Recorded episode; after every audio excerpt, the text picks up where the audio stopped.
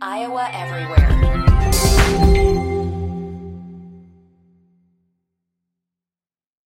Another day is here, and you're ready for it. What to wear? Check. Breakfast, lunch, and dinner? Check. Planning for what's next and how to save for it? That's where Bank of America can help. For your financial to dos, Bank of America has experts ready to help get you closer to your goals. Get started at one of our local financial centers or 24-7 in our mobile banking app. Find a location near you at bankofamerica.com slash talk to us. What would you like the power to do? Mobile banking requires downloading the app and is only available for select devices. Message and data rates may apply. Bank of America and a member FDIC. When you need mealtime inspiration, it's worth shopping Kroger, where you'll find over 30,000 mouthwatering choices that excite your inner foodie. And no matter what tasty choice you make, you'll enjoy our everyday low prices, plus extra ways to save, like digital coupons worth over $600 each week. You can also save up to $1 off per gallon at the pump with fuel points. More savings and more inspiring flavors make shopping Kroger worth it every time. Kroger, fresh for everyone. Fuel restrictions apply. Heartland Flags and Gifts presents Legends and Listeners with Scott Dochterman and Chad Leistikow. Fly Fly 'em high and fly fly 'em proud. Find your flag at heartlandflags.com. Breaking down the Big Ten from the Channel Seed Studios, this is Iowa Everywhere.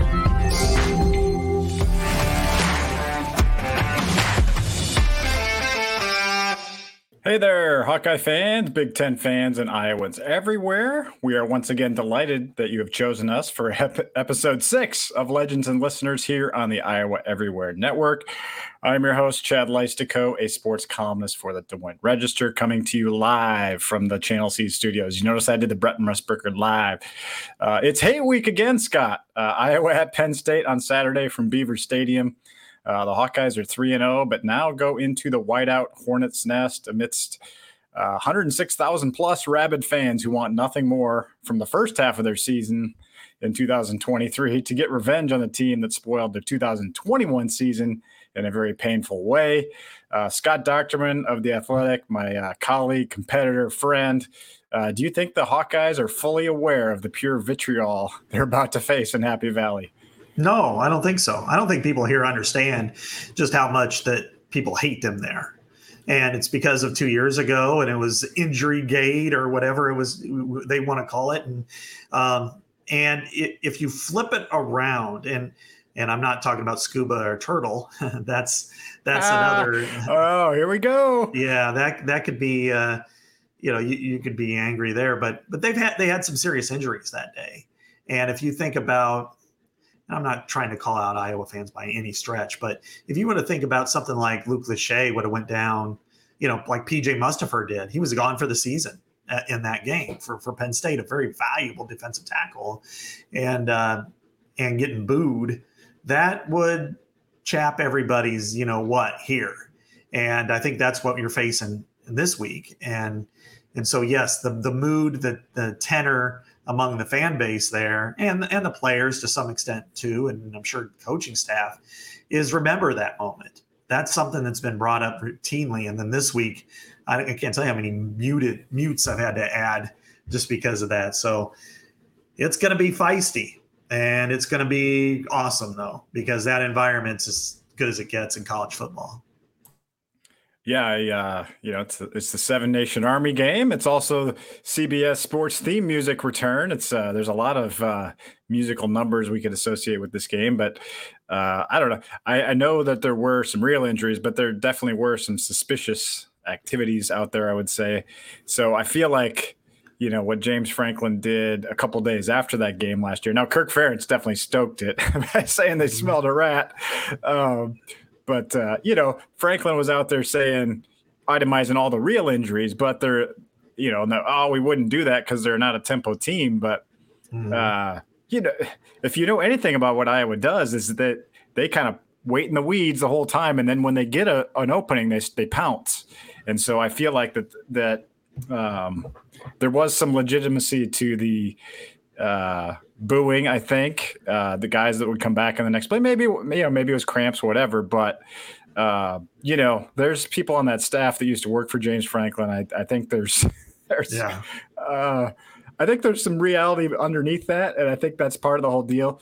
And I mean, if there's a Luke Lachey type of injury out there on yeah. Saturday, like that could get ugly from from their fans. So yes. uh, it, it is going to be interesting. First Hawkeye that gets hurt is Yeah. I feel bad for.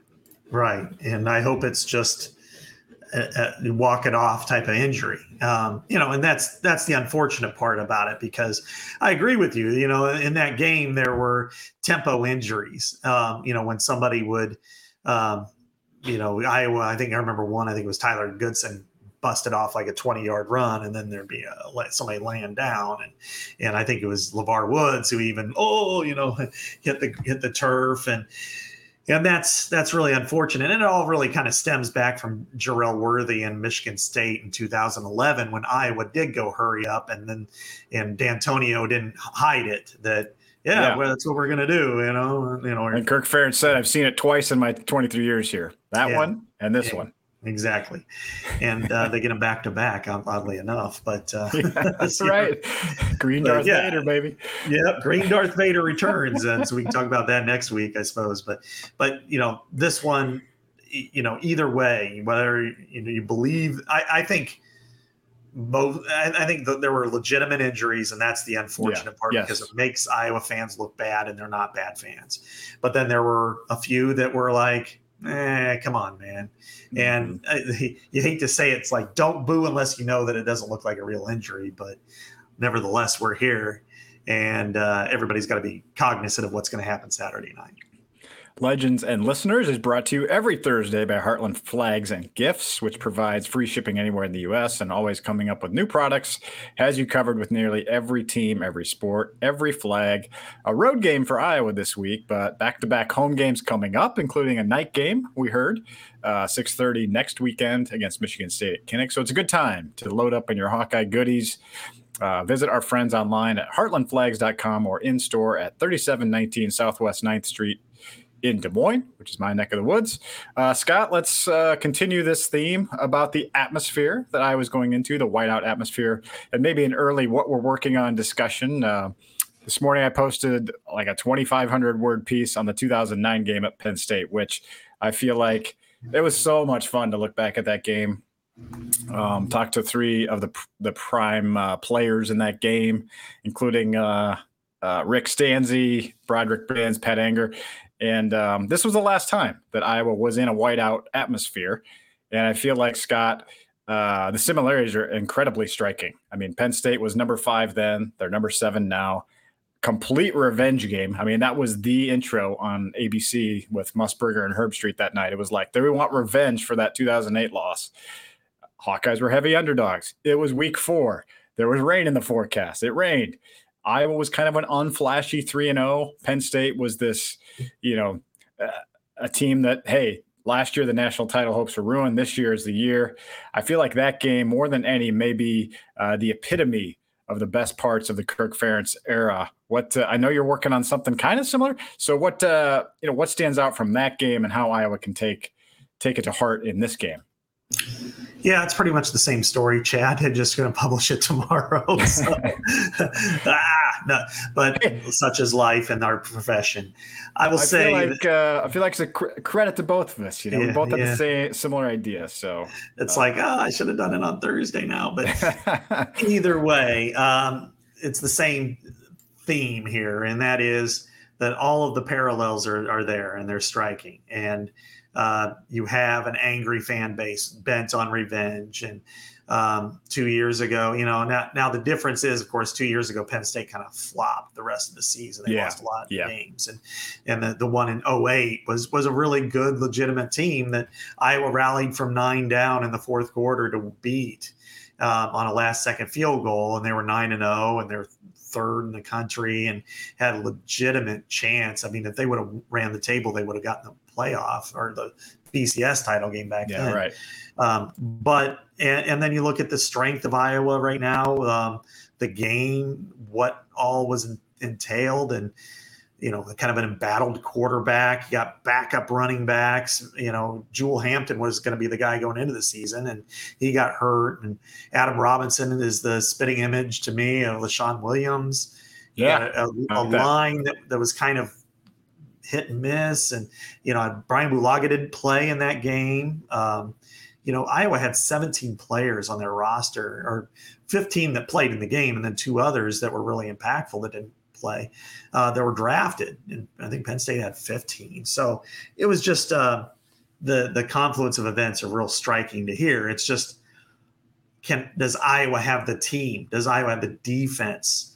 And how does Penn State match up to what it was then? Um, I would say this might be a better Penn State team. I think they were good. They were 11 and two. Um, their I think their defense is a little better now than what it was that year. Uh, you know, but Daryll Clark was more proven than what Drew Allar is, and I think Drew, Drew Allar's, you know, upper echelon talent is way beyond Drew, Drew uh, Daryll Clark. It's uh, so it's really fascinating, and I think it speaks to what this situation could end up being. Well, for me, is I mean it. It got my juices flowing to kind of write that piece and talk to these guys and, and kind of understand what they were thinking on the sidelines. And I feel like I was just thinking about this a few minutes ago. Like uh, this box score, like when they read Kirk Ferentz's eulogy, you know, 30 years from now or whenever it is, this box score needs to like be slipped inside his casket or whatever. I know that's a little bit morbid, but it was like the Ferentz win. You get hit in the mouth early. I mean, first play of the game, 79 yards. Next drive, Penn State 20 play drive. You, we talked about the Penn, the Michigan State drive, you know, in 2015. This was similar, but Iowa holds them to a field goal. It's, it's 10 nothing. Basically, the first quarter is over uh, and you've barely had the ball, and they just keep grinding. They keep grinding, and uh, I feel like you know everybody remembers the Clayborn block punt. Um, I have a whole section on that in my article, and it's it's pretty cool to to get all the perspectives of that. But the box score in the fourth quarter is like so Ferentz. Outscore Penn State 16 nothing with a special teams touchdown, create three turnovers in addition to that, throw no passes mm-hmm. at all and yeah. win the game 21 to 10 uh, tack on a field goal late hey they were going for some points back then too um, you know total classic Ferentz game. I think Ricky Stanzi said it best. It was it was classic Iowa football: defense, special teams, and running the football. Yeah, exactly. Uh, and you know, Stanzi was um, back then. He was it was very entertaining to watch, no question. And in some of these games, I mean, he was like twelve to twenty six that day. So it wasn't a Stanzi classic by any stretch.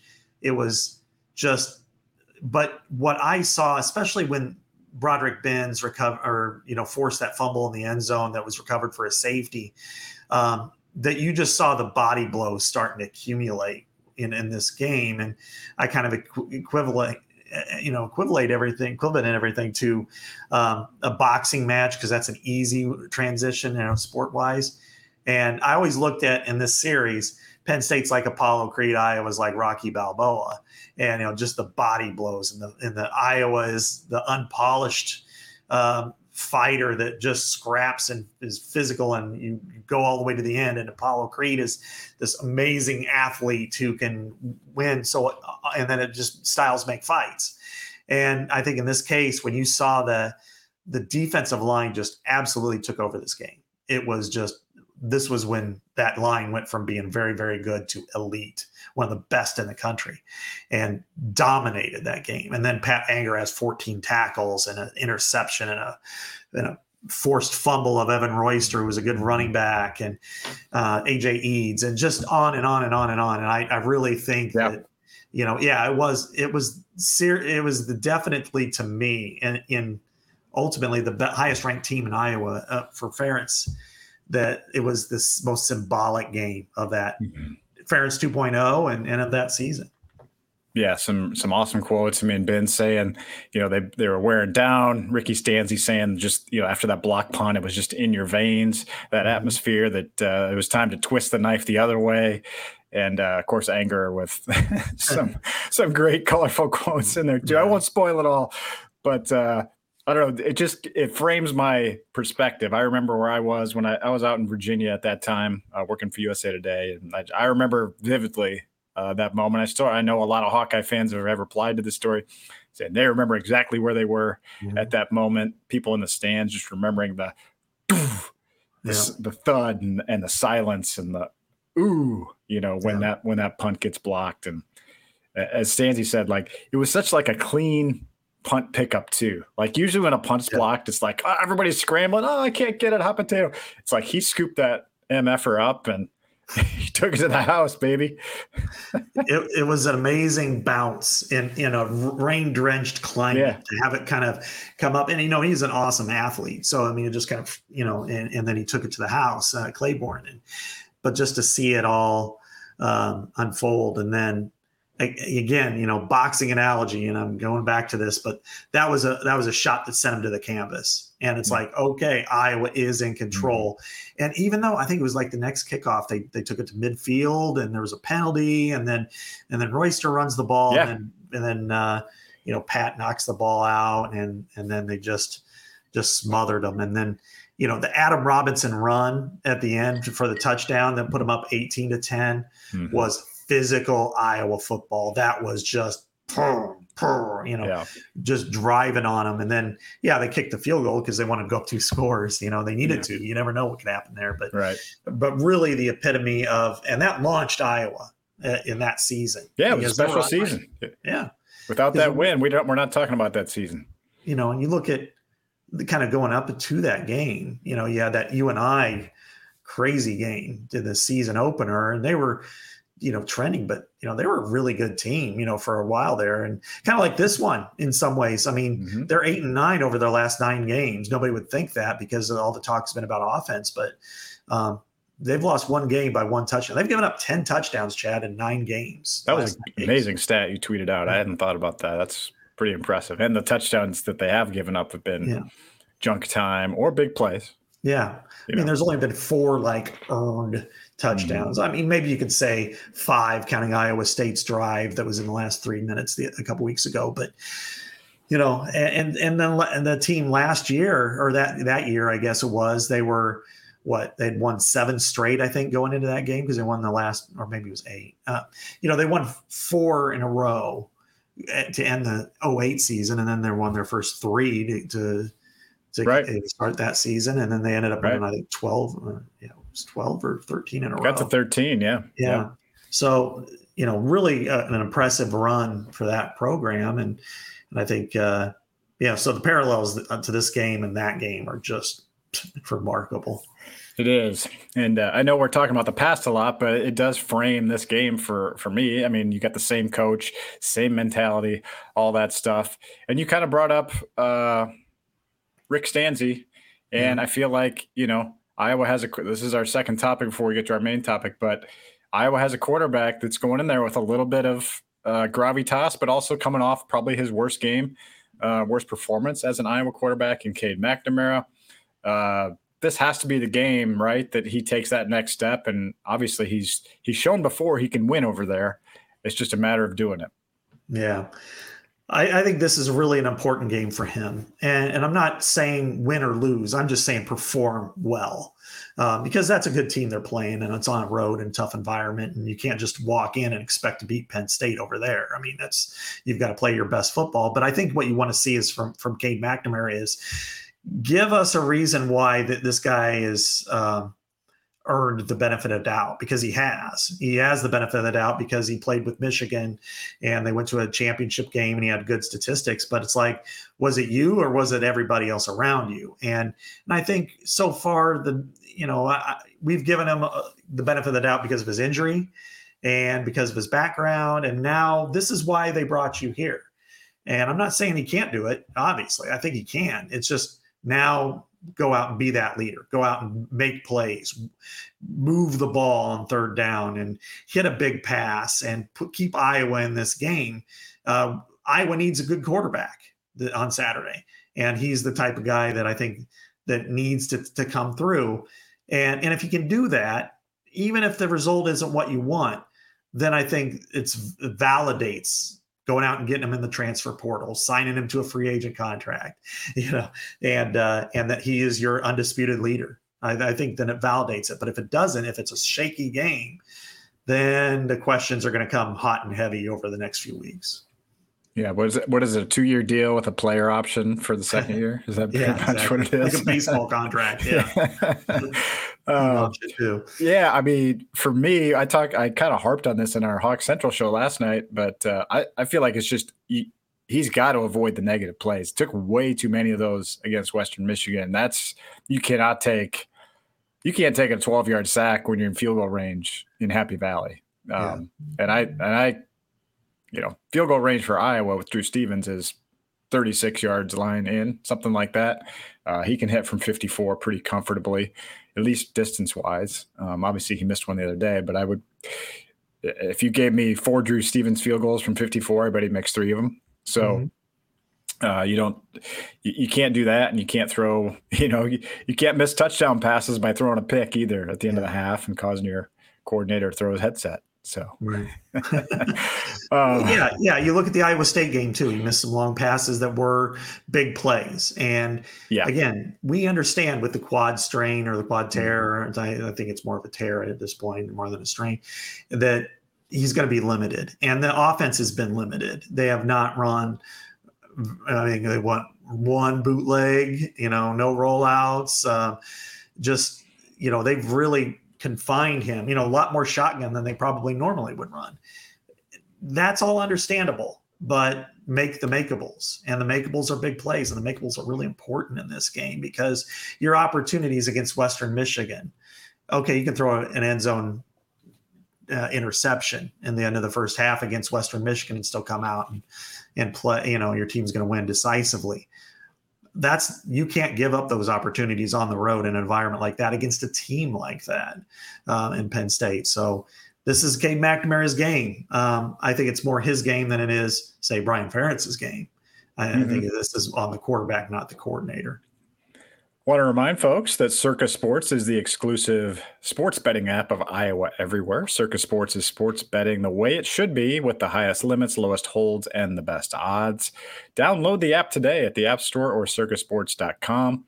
Circa lists Iowa this morning. The, the line has moved a little bit more. Iowa plus 15 wow. in Happy Valley with the over under of 40. So they're basically telling you maybe a 27 to 13 type of mm-hmm. score. So, uh, we'll see. Uh, that that that tells you uh, there's a lot of ground to cover here, and Iowa's got to play a pretty perfect game, which leads us, Scott, to our main topic of today's show.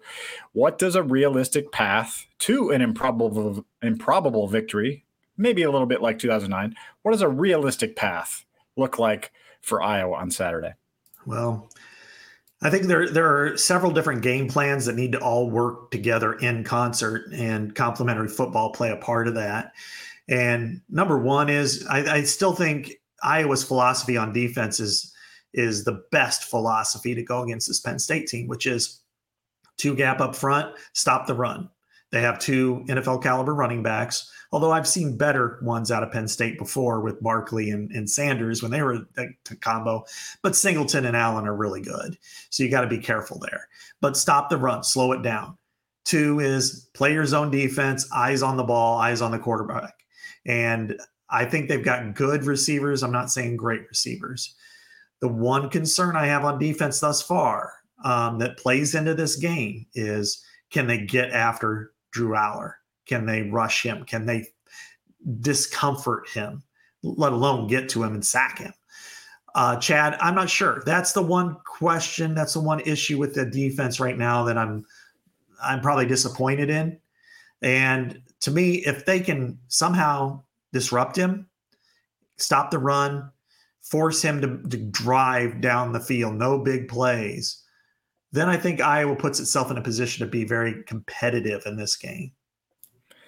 Yeah, I think we've realized at least through three weeks there's no Van Ness on this roster, and that that is hurting this team. I mean, uh, that was a guy that could could get some pressure from anywhere. I mean, heck, he had nine quarterback hits or hurries, right, against Rutgers in week four, week four last year, same week, uh, from inside and outside. And they're just not getting that pressure. Three sacks this year and 3 mm-hmm. turnovers as a defense. So this is has not been a typical Phil Parker defense in that sense. And again, to to circle back to the 09 theme, you had Christian Ballard, Adrian Clayborn, Karl Klug. I mean, Broderick Binns was probably the fourth guy there, mm-hmm. and Mike Daniels was somewhere on the bench, right? In that right. game. So uh, you got uh, like NFL dudes up front, and we're just not yet seeing that. Um, you know, Noah Shannon's loss, I think, is, is bigger than we maybe realized uh, I'd like to see Deontae Craig maybe take yeah. take that next step. I've, I kind of thought he was going to be the next guy.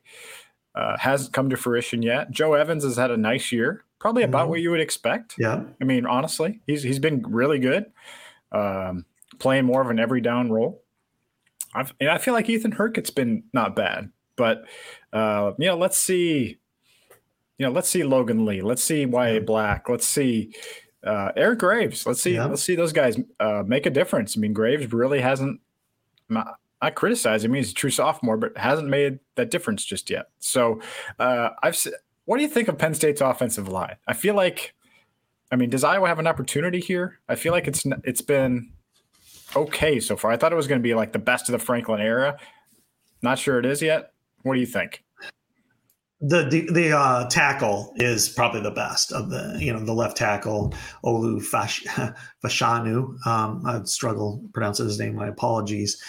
He's a top ten pick in the next draft, and um, and so I, I think he's a guy that they're going to have to be careful with in some ways. I mean, you know, but I think the rest of the line is there. There's opportunity there.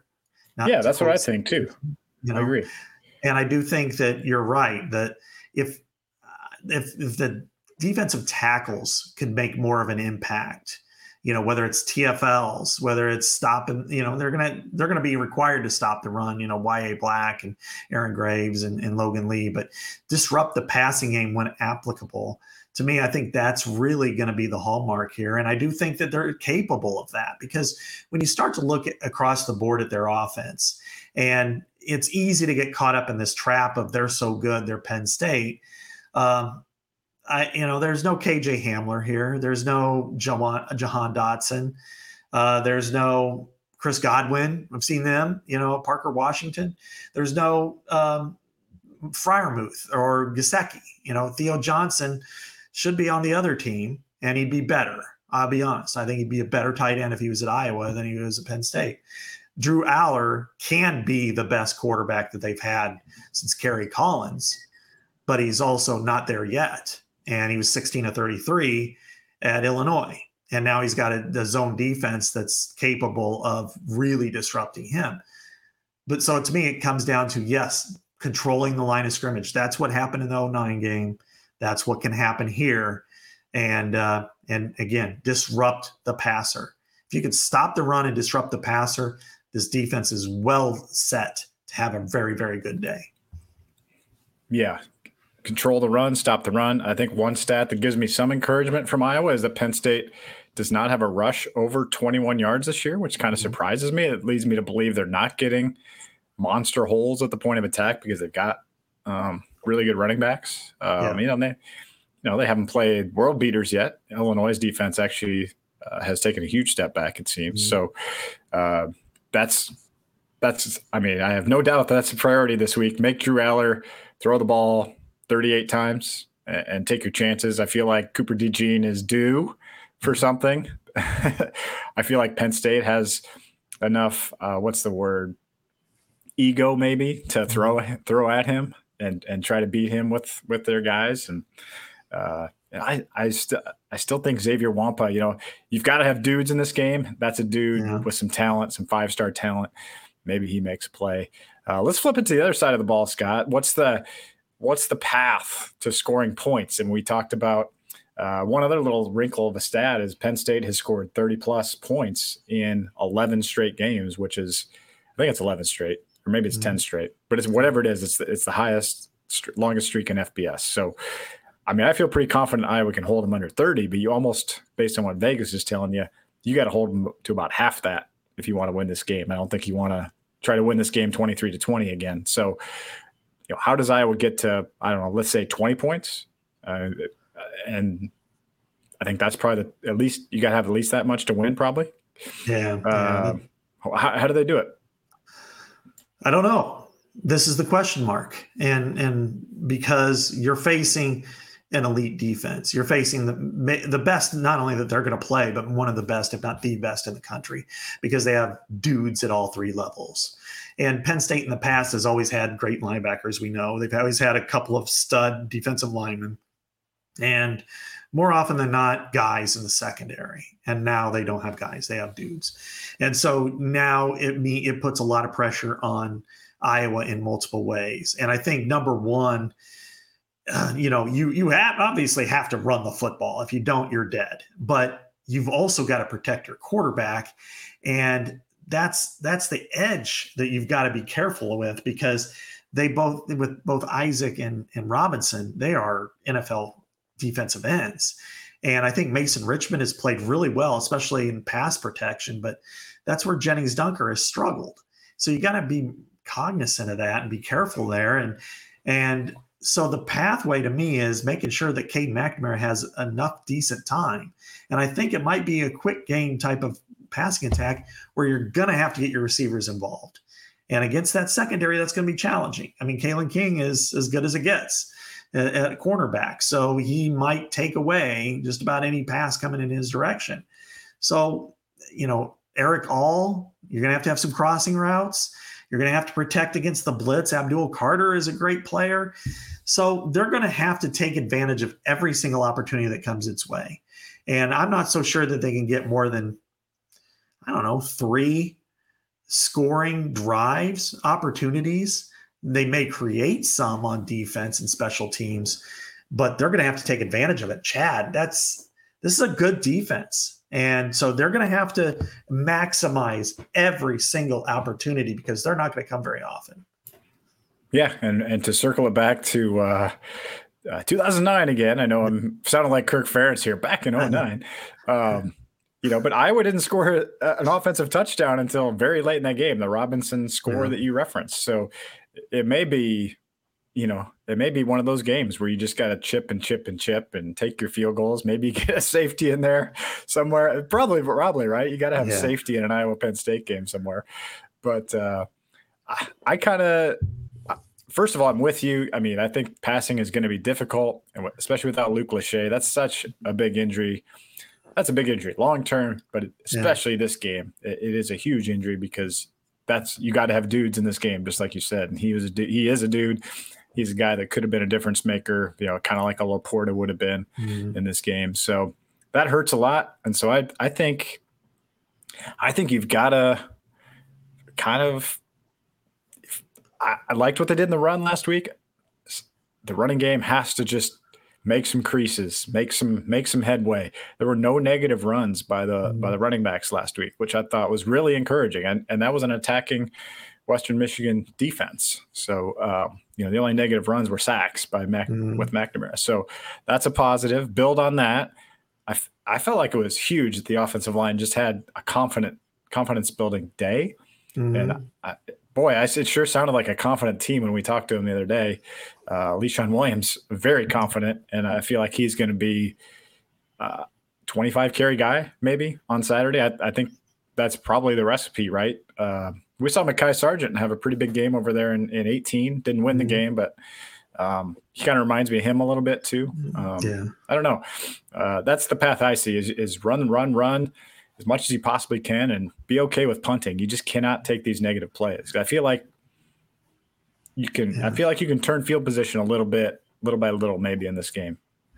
Yeah, and, and, I know this runs contrary to the to the public demand, but there's no sin in punting. I mean, you just you accept it, you just move on, and you play field position because you know Iowa has been built, and you know people don't want to re- respect this, but it has been built defensive first. That we you know that it's complementary football, but it lives on defense. Defense is the reason why it has success, and um, and I think that's what you've got to do. You got to maximize your opportunities, but don't do anything stupid. And I think the the margin for error is very, very small here. And that is like last week, Cade McNamara could throw an end zone interception, you know, right before the halftime and get the the the offensive coordinator all riled up. But that's not a killer. This week it would be a killer. Um, Leshon Williams this is your game. You know, you you compare to Mekhi. I think that's a great comparison. I, he reminds me a lot of Adam Robinson.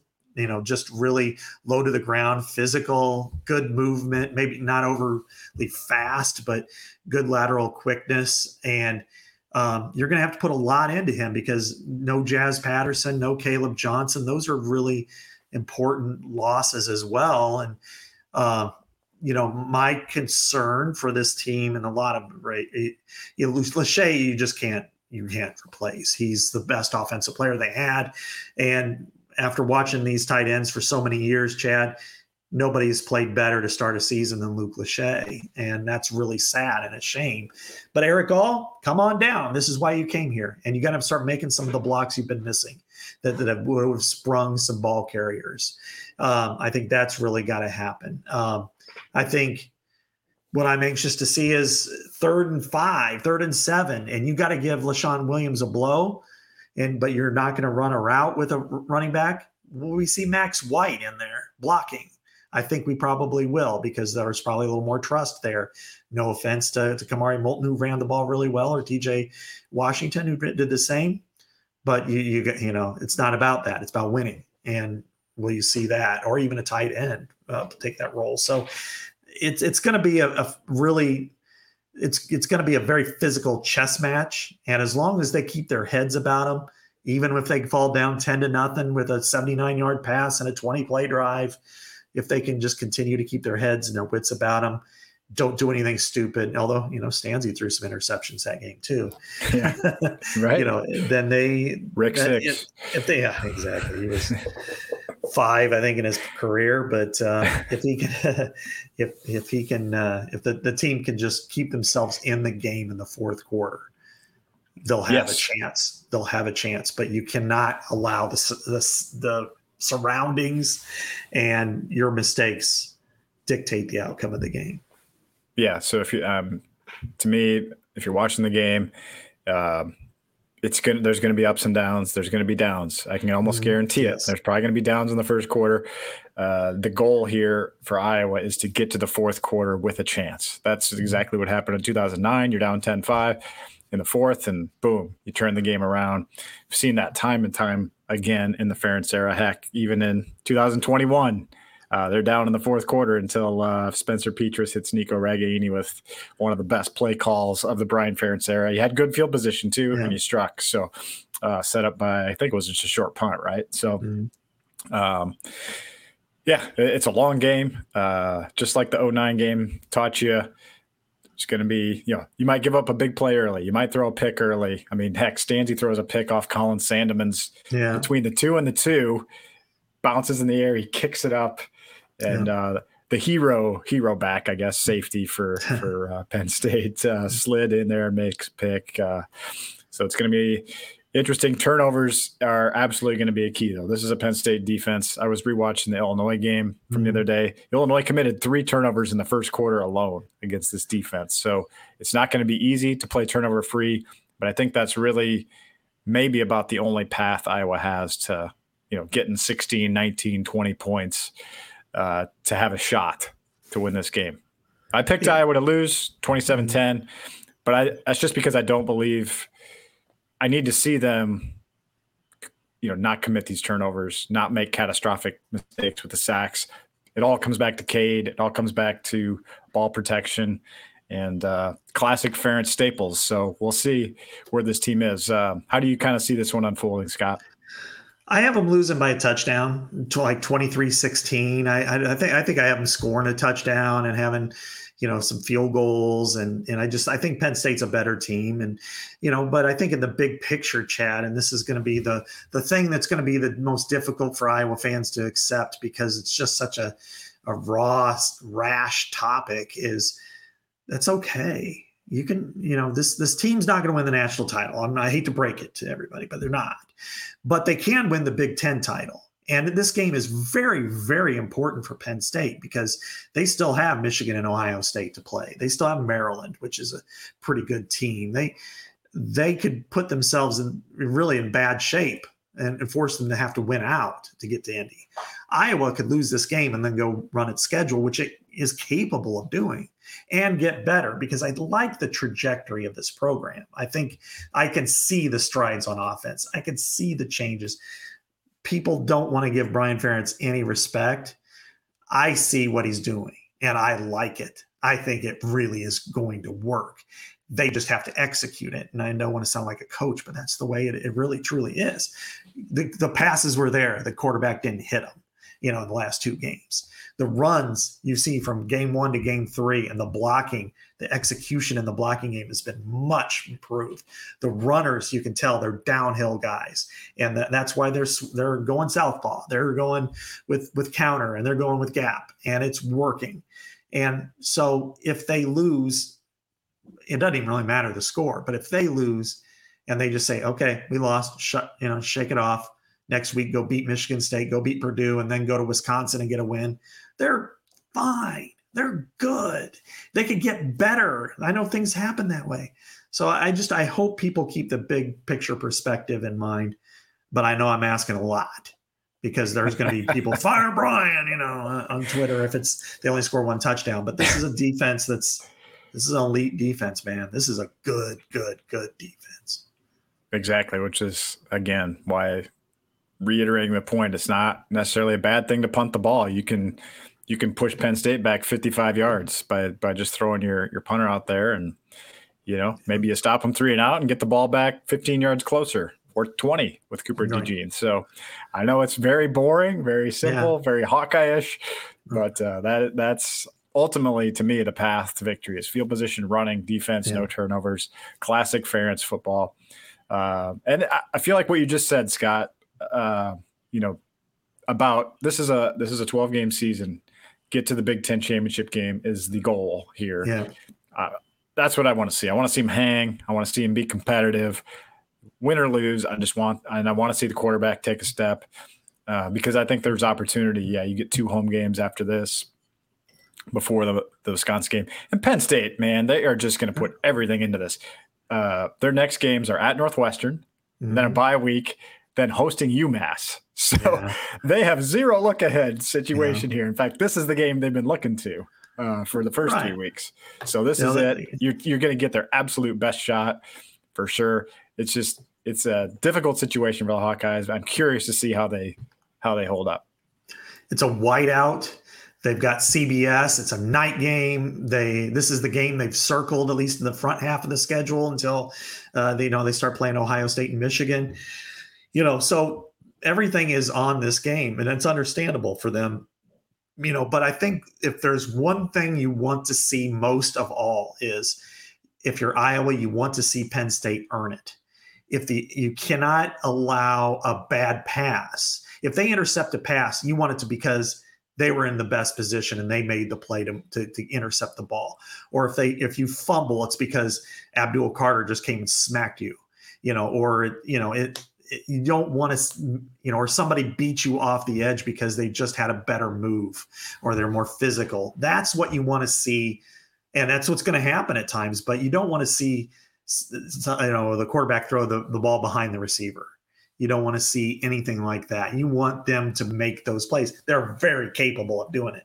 But you don't want to say, man, I made a bad pass. You want to say they made a really good play, tip their cap to them, and, uh, and then move on. Uh, a couple big games in the Big Ten this week, uh, as far as I see it. Friday night be fun uh, when we touch down in Pennsylvania. Can watch Wisconsin at Purdue. Uh, that's an interesting one. Um, I think probably if you're a Hawkeye fan, I guess you want Purdue to take them down, right? Um, maybe I don't know. I don't know if it matters. You still got to beat all these guys anyway. Yeah. But I'm interested to see what kind. Of, I still don't really know what Wisconsin is. They didn't look. I mean, they didn't look that great against Georgia Southern, to be honest. No, they were what down at one point. I mean, like fourteen to seven. Yeah, man. it was just, yeah. This is a work in progress there, and I I think that was my big fear with Wisconsin all along. Why I thought they were the most the biggest wild card. They could take that step up and become a much better program, or they could take a big step down because listen, this is what they this is how they are built, and they are going away from that. When you have a 240 pound sledgehammer running back and you're not using him effectively in Braylon Allen you know, for what? You know, do you have the quarterback who can do it? Do you have the receivers who can do it? I don't know. And so I think this is going to be a really good matchup for them. You know, they lost it at Wazoo. They didn't play very well really this week, or even against Buffalo, who's terrible. Um, but I think seeing how they compete at Purdue will give us some measure of is this team really going to turn the corner mm-hmm. and become a competitive West Division team, or is it just going to be barely hanging on and be the next Nebraska? Yeah, and it's two teams the Hawkeyes play coming up very, very soon. So yeah. uh, definitely worth tuning in. I think it's a six o'clock Central game on Fox Sports One. And the other biggie, Scott, which which relates to the Big Ten, um, doesn't relate to the Big Ten standings, but it does relate to if a Big Ten team can get into the playoff. Is Ohio State at Notre Dame? I mean, if you lose that game as a non-conference, um, you know, I think that uh, gives you a hit. Uh, you know, the Pac-12 looks really good this year. Yeah. Um, you know, the the ACC definitely could. I mean, Florida State could easily. I'm not going to say easily, but they could mm-hmm. they could run the table and get into the playoff. Uh, heck, Big 12. I mean, Texas uh, right now looks pretty good. I mean, uh, the spots for this 14 playoff are going to be pretty limited. So I feel like Ohio State's got to win this game. I almost feel like I don't, it is odd to think about, but that I almost feel like they're in this, a similar position to Iowa a little bit in the fact that everyone's sort of not. I mean, the line has come down a lot. Everyone's the Notre Dame's the cool pick this week. Mm-hmm. Ohio State's uh, got something to prove. I guess I should. Uh, maybe it's not totally similar, but uh, I feel like it's rare that Ohio State gets to play the no respect card, and I feel like people think they might go down this week and they need to win this. I think for the Big Ten sake, it would be really good if they could win this, especially if you're if you want to dream, you know, mm-hmm. and, say, hey, an 11 and one Iowa faces a, a 12 and 0 Ohio State in the Big Ten title game. You know, if we win, we're in. I don't know. I'm just thinking big picture for the Big Ten here. Well, uh, you know, this is going to be a tough game because I mean Notre Dame is a good team too, um, and this is in South Bend, and you know there's the the legendary uh, feats that have taken place at uh, Notre Dame Stadium. I and I think this is going to be a this is a proven game for for Kyle McCord. I mean, you know they've got the two best receivers in the country, and I'm not so certain that if they were in the NFL right now they wouldn't be going to the Pro Bowl, especially Marvin Harrison. I, they've got athletes, but they lost a ton. I mean, they really did to the NFL, so they're still kind of feeling themselves. They you know they played well last week. They scored a lot of points against Western Kentucky, but they've got a lot to they've got a lot to show, and uh, and it's it's a young season for them as well. But but this is a prove it game for them, and it's kind of a litmus test for the Big Ten because you lose a game like this, it does matter in the per- in perception and college football perception really matters. So I think that's really impactful. And then you know one other game I'm kind of going to watch Chad is. Uh, uh, Northwest uh, Minnesota Northwestern. Minnesota, yeah. you know, and, and Minnesota's like a 12 point favorite, and they should win, you'd think. But you know, th- this is a weird game and a weird time. It's a night game at, at, Evanston, and Minnesota hasn't played real well across the board. They got blown out last week, so I want to see how they kind of come back. Northwestern, the same deal, and um, I'm not I'm not overly concerned that either team's going to be challenging for the Big Ten West, but I think it, it is a, a West Division game, and my eyes kind of naturally gravitate to that type of game. Yeah, Minnesota can move to 2 0 in the Big Ten and 2 0 against the West uh, if yeah. they win that one. So that's something worth watching for sure. Safe travel, Scott. Uh, uh, your story is going online tomorrow, correct? Anything else you want to point our listeners to with your coverage at the Athletic? Yeah, I ended up. We we did our beat writer breakdown. Me and Audrey Snyder, who covers Penn State for oh, us. Oh yeah, yeah, uh, she's today, great. and I really should have done it for tomorrow instead. But anyway, uh, uh, yeah. So uh, my my story on 2009 goes tomorrow. So if you want to relive it in a different way, and yeah, man. And now I will. I'll read it. I'm afraid to read yours first because in case there's like, oh my god, it's too it's the same. But uh, so no, I, I look forward to reading yours as well. It was a it was a signature game and a signature moment in that season, that era, and really the Kirk Ferentz era. Absolutely. Well, thanks, Scott. And thank you, listeners, for your support and interest in Legends and Listeners. We're now six episodes in uh, to our journey here, and we appreciate you guys and uh, gals uh, listening. We'll join you ne- next Thursday at 11 a.m. from the Channel Seed Studios as we get uh, Seven Nation Army out of our heads and look, look ahead to Iowa versus Michigan State. Uh, for Scott Dochterman, this is Chad Leistikow. Enjoy the game, enjoy the CBS college football theme music. And just like in 2009, don't panic settle in, enjoy the three and a half hour show on Saturday night, and we'll talk to you next week here on Iowa Everywhere. Iowa Everywhere.